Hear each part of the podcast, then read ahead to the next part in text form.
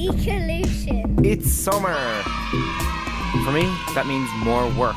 Blech. But thankfully, this is your first full week off. And it's a pretty exciting time, even with some restrictions in place. This summer, it feels like we have more possibilities, more things that we can do, outside in particular. How many times have you been told by your mum and dad to go out and get some fresh air? Today, we looked at exactly how fresh that air is. This past school year has seen more initiatives than ever, encouraging us to get out on our bikes and cycle. Students and parents across the country, often with the support of local authorities, have been setting up cycling buses, large groups hopping on their bikes to get to school en masse, which is amazing. But what's it like to do that on our busy streets? You could do it. My name's Lou and I'm 5 and I live in Dublin. I go to school in the city centre. I cycle there. I go on my mom's bike on all the other days except for Wednesday and Friday. My name's Karen and I'm Lou's mum and I cycle to school with him. I work in the environmental sector, and cycling and active mobility and a livable city and certainly clean air are really important to me. And I also just love cycling. I grew up in the suburbs in America and we drove everywhere, and there was, I think, a bus that may have gone into the city, but it wasn't part of our lives. Public transport just wasn't something that we did or that was really available to us, although we did cycle to school and we walked to school. But we had a very car-centric culture, which is still the case, and it certainly is the case here as well for a lot of families. For us, we don't have a car. We live in Dublin, in town, so we've never really needed one. We get around just fine. It's actually kind of fun to cycle into school. We cycle through the north inner city where the footpaths are really wide. I cycle on the path, so nobody runs me over. I wish there was a safe cycle path for him to cycle on, but there isn't. The road is too narrow and it's way too dangerous. The most stressful bit is actually when the green man comes, and then I still have to give it 10 seconds to make sure that we don't get mowed down by someone running a light. But he has a great time on the path. He feels really free. A lot of times he does one hand or no hand cycling, and he's really conscious of pedestrians, obviously. Like, he's allowed to be on the path, but he can't really go fast. We walk around pedestrians a lot. He's still pretty small, you know, cycling along, and everybody gives him a lot of space too. Karen and Lou aren't the only people we spoke about making the trip to school on a bike. My name is Kitty. I'm 6 years old. I live in Malahide in Dublin and I cycle to school. My name is Lucy. I am 8 years old and I cycle to school. I cycle through the castle and the village. I clean everywhere I want to go. It feels fun and fast and I really like it. I like it to be more cycle paths and less people driving and more people cycling. So it can be better for the environment. When you go on the path, people are there and you don't want to get in their way, so you have to go slow. But if you go on the road, there's loads of cars everywhere. You could get hit if you do anything wrong. Because of the cars, the air is getting bad and people are getting sick because of it. We've all become much more used to wearing masks, into shops and even on the street. They are there to help protect us from COVID. But most of the vehicles on our road, powered by fossil fuels, mean that cyclists still wear them pedalling too. In 1915, there were 9,850 cars on Irish roads. In 1995, there were just under 1 million. In 2019, research showed that there are well over 2 million personal cars on our streets. Car ownership has more than doubled in about 20 years, and along with it, the emissions created by them. I guess if we are to learn more about the air that we breathe, we should ask an expert. So my name is Paul McNally. I am a respiratory doctor. I work in Children's Health Ireland, and that's the hospital now that's taken over from Crumlin, Temple Street and Tallaght, and they're the three children's hospitals in Dublin. The other thing that I do is I work with RCSI, and that's a University of Medicine and Health Sciences. And in my work there I teach medical students. Respiratory medicine, what's involved in that? We deal with a huge spectrum of different conditions, from the most kind of simple and straightforward, like recurring or troublesome respiratory infection or asthma, to much more complicated diseases like cystic fibrosis. Everything from a premature or a very small baby up into an adult, and it's anything from simple, straightforward conditions to very kind of complex conditions that impact on the way kids live their life. Can you explain what happens when I breathe in? The way I like to think about it sometimes is it's like our bodies are like a car. We need fuel to make us go, and then we have exhaust fumes as well that we need to get rid of. So the fuel that makes our body work is oxygen. And every single part of your whole body needs oxygen. And if it doesn't get oxygen, it dies. The way that we get oxygen into our body to help all of our cells and every part of our body to work is through our lungs. So it has to get through a whole series of tubes to get down to where the oxygen gets in. So they're called the airways. And then very, very deep in the lungs are what's called the alveoli. And the alveoli are where the oxygen gets into the body. So the fuel that we use to breathe is oxygen. And then the exhaust product, or the unwanted product then, is the carbon dioxide. So we have to get oxygen in and then get rid of the carbon dioxide. So all of that happens in the little alveoli, or the working cells in the lungs. And the airways do a very clever job of getting just the right amount of air in and then getting it back out again to let go of the carbon dioxide. So your lungs are very, very complex organism that's directly in contact with the environment. And how does air quality impact how our bodies work? Any animal species, if we weren't tough enough, we'd become extinct pretty quickly. So our bodies are designed to take a little bit of abuse. Like if you fall out of a tree, you might break one or two bones, and they can heal themselves. The same is true of breathing bad quality air. I always like to bring it back to caveman days, because that's what we were evolved for, is living in the wild. And if there was a fire, or if there was a load of dust and you breathed it in, if it happened once off, you'd be fine. You'd be able to manage it. You'd become a little bit chesty. You'd be able to cough the stuff out after a little while. And if you weren't exposed then after that, your body could get back to normal and heal itself. But the big problem, I suppose, with air quality and air pollution is repeated exposure to bad quality air, or bad quality air all of the time. There's some very interesting studies done, for example, in places like Australia or California, where they have a lot of wildfires. It just happens very quickly. There's an awful lot of smoke in the air, and then it clears up again.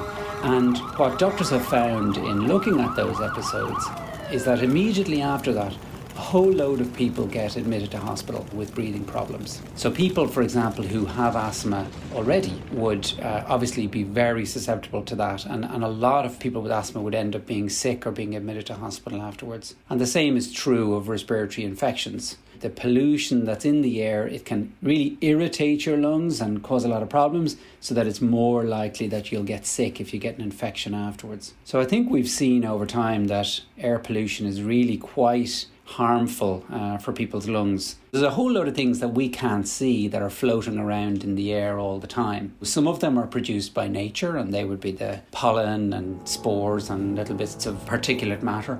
And then there's things that are abnormal or foreign, and they're produced by industry. Things like exhaust fumes from cars, from fires, from burning wood and coal. Toxic things that are produced by factories. So we breathe all this stuff in all the time. And so for every breath, you probably are breathing in millions of teeny particles of things that aren't just normal gases.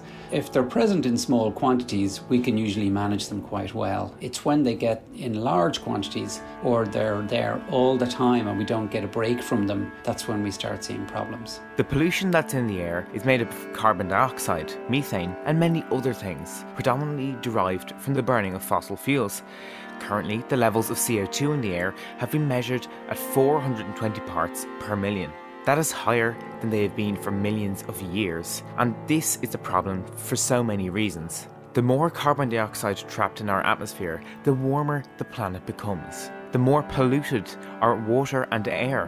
To try and slow global warming and limit the global heating to 1.5 degrees centigrade, we need to cut all emissions by at least 45% this decade. Ecolution! There are many ways that carbon dioxide is produced, but one of them is definitely by trucks and cars on our roads. And the person who knows more about that than almost any other is Bob Flavin. So for the last over a decade now, I've been reviewing essentially every car there is on the Irish road. Car companies give me the car, I give my opinion on it, I give the car back, and I get a different car. It sounds like an ideal job, but actually you kind of change your car so often, you have to carry everything in a bag with you. You can't put something in the door of a car, it's gone, it's forgotten about. But in amongst all that, I get to sit down and talk with engineers. I get to sit and talk with design technicians, the chief of design from various car companies, the people in charge of the marketing departments. You get to talk and understand these people, and they give you press releases, and it's your job to figure out where the industry is going. It's not just the industry, but it's my job to kind of digest everything that happens within the transport industry as well as just cars. Why are we obsessed with cars? Ireland's had a love-hate relationship with cars, and the obsession comes from a freedom. We want to be free. We want to go anywhere we want to go in the country at any time of the day or night. That's number one. That's the reason I drive. The other part of obsession with cars is we've never really had a decent public transport system that properly connects up the country in a way that's useful to us. So we rely back on personal transport. Personal transport is either bicycle or a car or a motorbike. So you're either going to be motorized or you're going to have to pedal yourself. We've never had a good connected system here. So we continue to rely on the love of the car. I personally cycle a lot and will continue to do so. But like a lot of people my age, I'd like to be able to drive a car someday. However, I want to do this responsibly and drive electric. So how are electric vehicles better? There's a lot of buzz around lowering our carbon footprint. As we know, a source of these gases are released from cars and vehicles, and electric vehicles are a way of cutting these emissions. Well, what's the deal with them? How are they evolving to the situation? So electric cars run on zero emissions. The idea is that while the car is driving, there's no tailpipe, there's no CO2 emissions, there's no emissions coming off the car itself. Now, the emissions, some will tell you, has been moved on to the power station. But as we get cleaner with our power stations and our wind generation facilities, we start to generate zero carbon emission fuel for these electric cars. So anything that burns creates carbon. So the idea of lowering your carbon footprint overall is done immediately on the street rather than trying to offset it later on by buying carbon credits or something. It's actually happening straight away on the street. I know that there are some issues that we still have to overcome in relation to these cars, the range and charging problems, like how long it takes to charge. Is this improving, and how are cars and companies adapting to these problems? Electric cars are fascinating because they've moved very, very quickly. So the first electric car on the road was like the Nissan Leaf. It was around 2010. So we're really only talking about a 10-year space we've had here. And in the last 2 years, cars have become so good that you could just get into a car in Dublin and drive to Cork and probably drive back as well without having to charge some of them, particularly when you go to the top end like Tesla or Volkswagen ID3 or those kind of cars, or even the Kia Soul. But if you start looking at the way we've done this, we've done it so quickly that we've left some people behind. So we're trying to drag people along now to understand you can go far in electric cars. The infrastructure is still a problem when you want to go and charge on the street somewhere. When you want to do something away from your home or away from your normal range is where you start to interact with the infrastructure part of it. And that means you have to find a charge point, you have to plug it in, you have to press the buttons and download the app or set up the account. And that's the biggest problem. With companies though, companies are adapting this very, very quickly. There's a company called EV Box from Holland, which operate here in Ireland as well. They're creating a fob system. So you have a little fob in your hand. You can use it at home to charge your car, but you can use that same fob on any other EV box in the country, and it'll charge back to your house first. So no need to set up any new applications or anything else. And then, of course, bank cards, just ordinary, everyday tap-and-go bank cards or Apple Pay or those kind of things. They're coming through for public charge points as well. But it's just taking a long time as we're looking at big multinational companies moving very slowly, but we have these lovely people sitting at home who are ready for it right now. So there is an interest in electric cars out there, but whether the car is electric or otherwise, they're going to be sharing the road with people who've adapted to a new means of transport. Cycling and electric scooter usage has increased massively in the past year, including me. I have a bike and an electric scooter, and this blend of personal transportation isn't an easy one at the moment. It's really frustrating to be a cyclist in Dublin when you look at the basic infrastructure. Like, to me, painted lines on a road are not going to keep me safe. What's going to keep me safe is strategic planning to protect cyclists and to put physical barriers in between me and, you know, multi-ton vehicles. I think they're annoying because they take up all the room and they're loud. They are very smelly. I think the scariest thing about having a child on a bike is the close contact that we have with cars and buses on a regular basis, particularly buses in terms of sharing bike lanes. So it's really unfortunate that even though I know there's new cycle lanes all around town, and that's wonderful, and certainly we've seen during the pandemic how we can adapt really quickly and bring all these new measures in, but in a lot of cases they just end, or sometimes you're sharing that space with a bus, which, I mean, all credit to Dublin bus drivers, they are looking for me, and I appreciate that because it's not easy. They don't have an easy job to do, but to share that space, and it's a small space with such a big vehicle, is, you know, we're really vulnerable and exposed. And the message that a lot of time comes down is to wear a helmet and wear high vis, and I do that, but I do that mainly so that if anything happens, I'm not blamed for my own demise or injuries, and that's unfortunate. Apart from emissions, the sheer weight of a car when compared to that of a person on a bike is vast, and that's not getting better.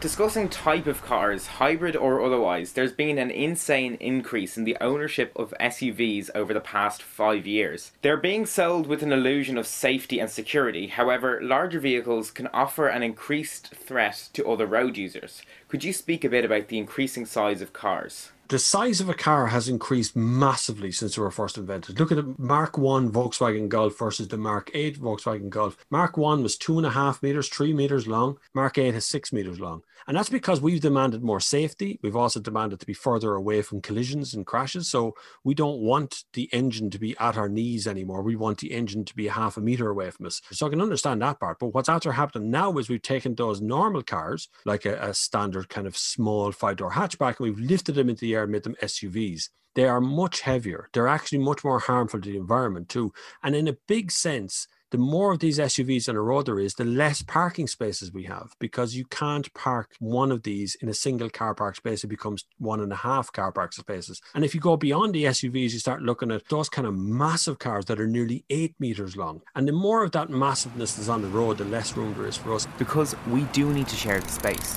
Alan and his son Cian joined the mill every single day.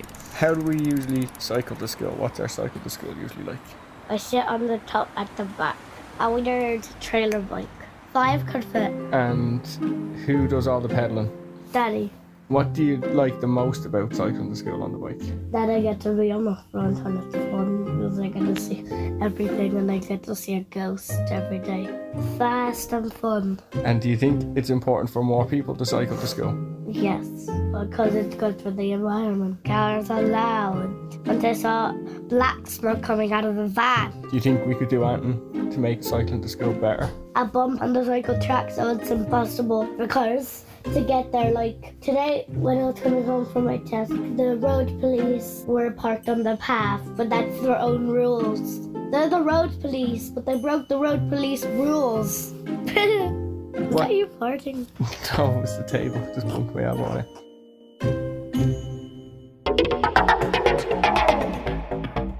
The reason we wanted to do this episode was not just to talk about cycling and cars, but to really think a bit about the air we breathe, the part we play in making a difference to our own emissions, and what they'll mean for the future, because we need to improve on it. Back to Paul.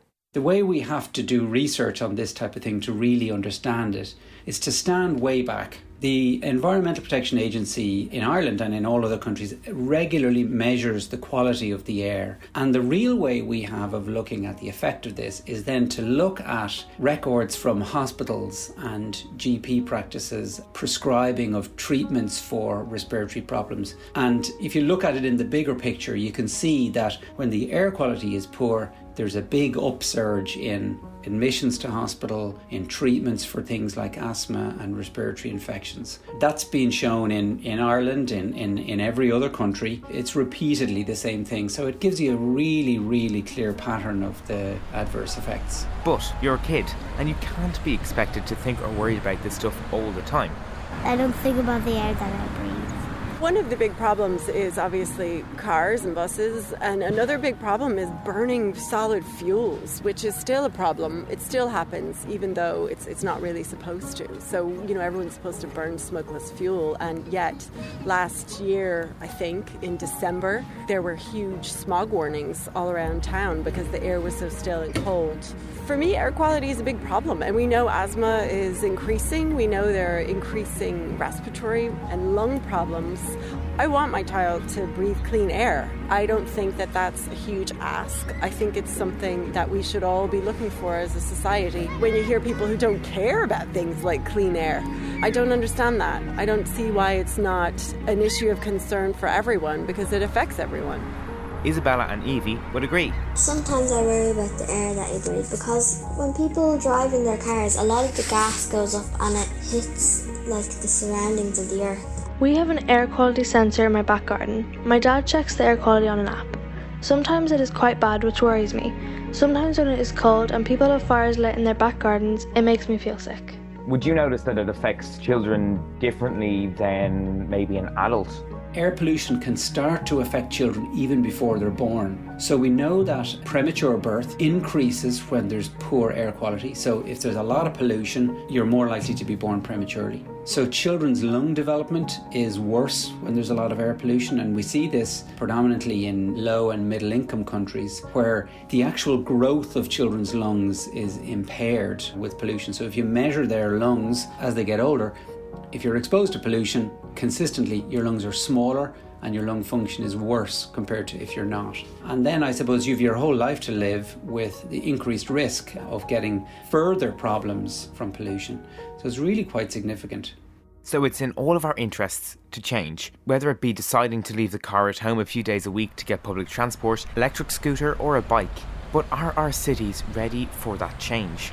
Where we see cities where cycling is part of the fabric of everyday life is where they've really thought through the structural infrastructure that makes cycling so. And it doesn't happen overnight. And I believe in lots of cities where we point to, like Copenhagen and Amsterdam, as wonderful examples. There's so much people on their bikes, not many cars.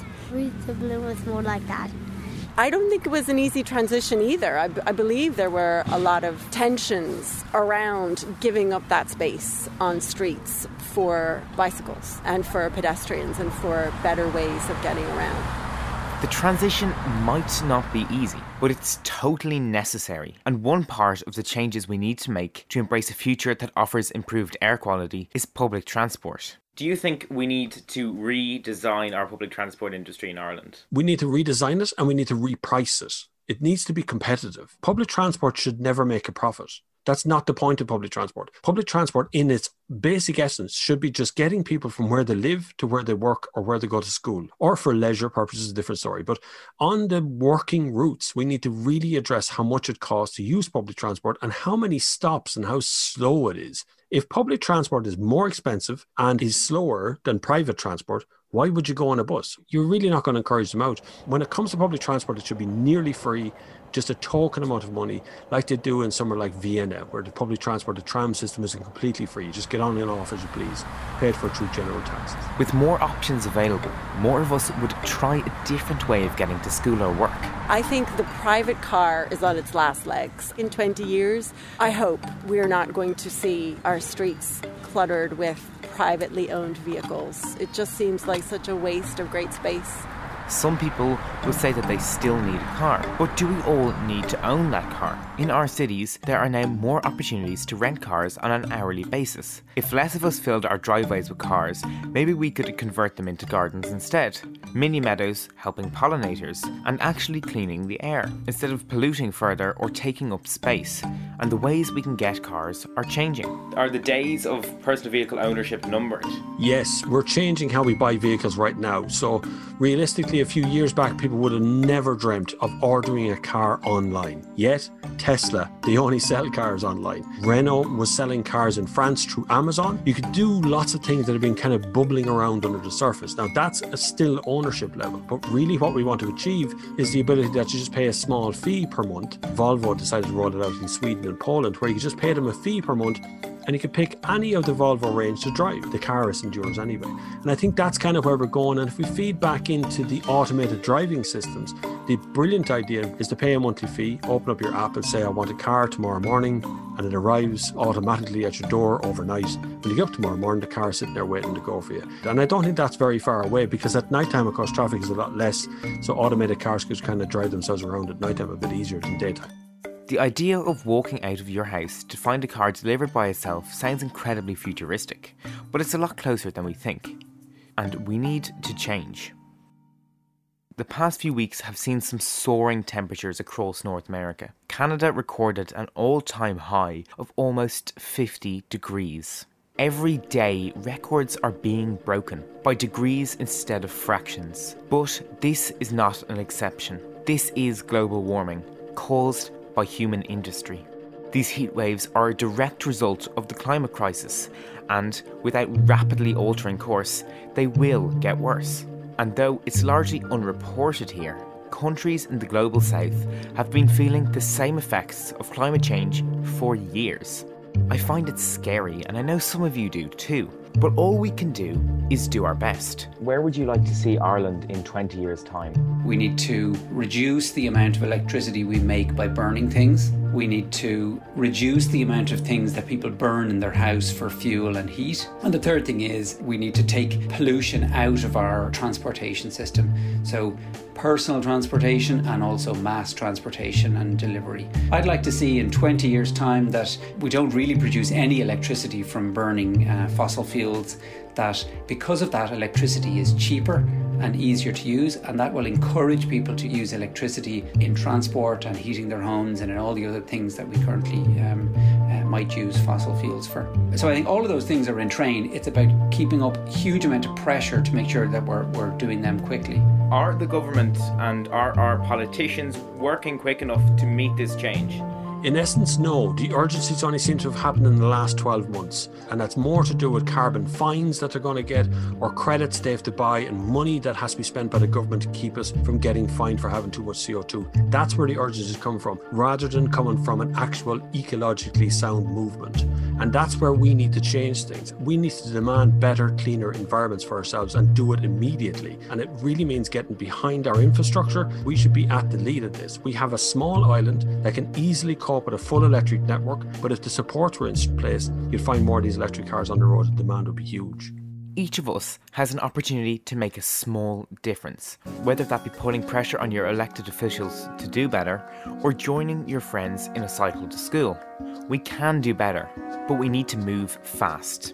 And we can. We have to move quickly. We really have to shift this on, because when the mood hits Ireland, when we do something, we can do it very, very quickly and very professionally. We have really good experts out there who are already working on this and are trying to move it forward, but it's so slow to get investment and where the money's supposed to go. We need to fix the roads, we need to fix the M50, all these things that take other money, instead of focusing on what we could be doing right now is electrifying our national services. The quicker we move, the quicker we get kids like Lou, Evie, Isabel, Kitty, Lucy and Kian on the streets, safe and healthy, in a world with a more stable future.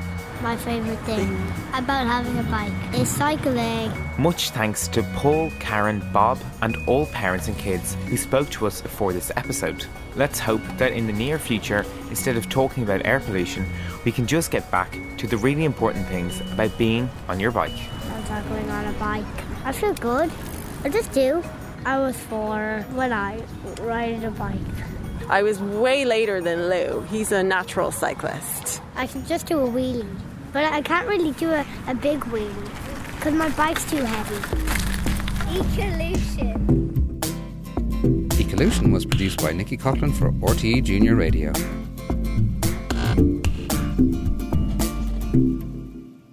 This is RTE Junior Radio.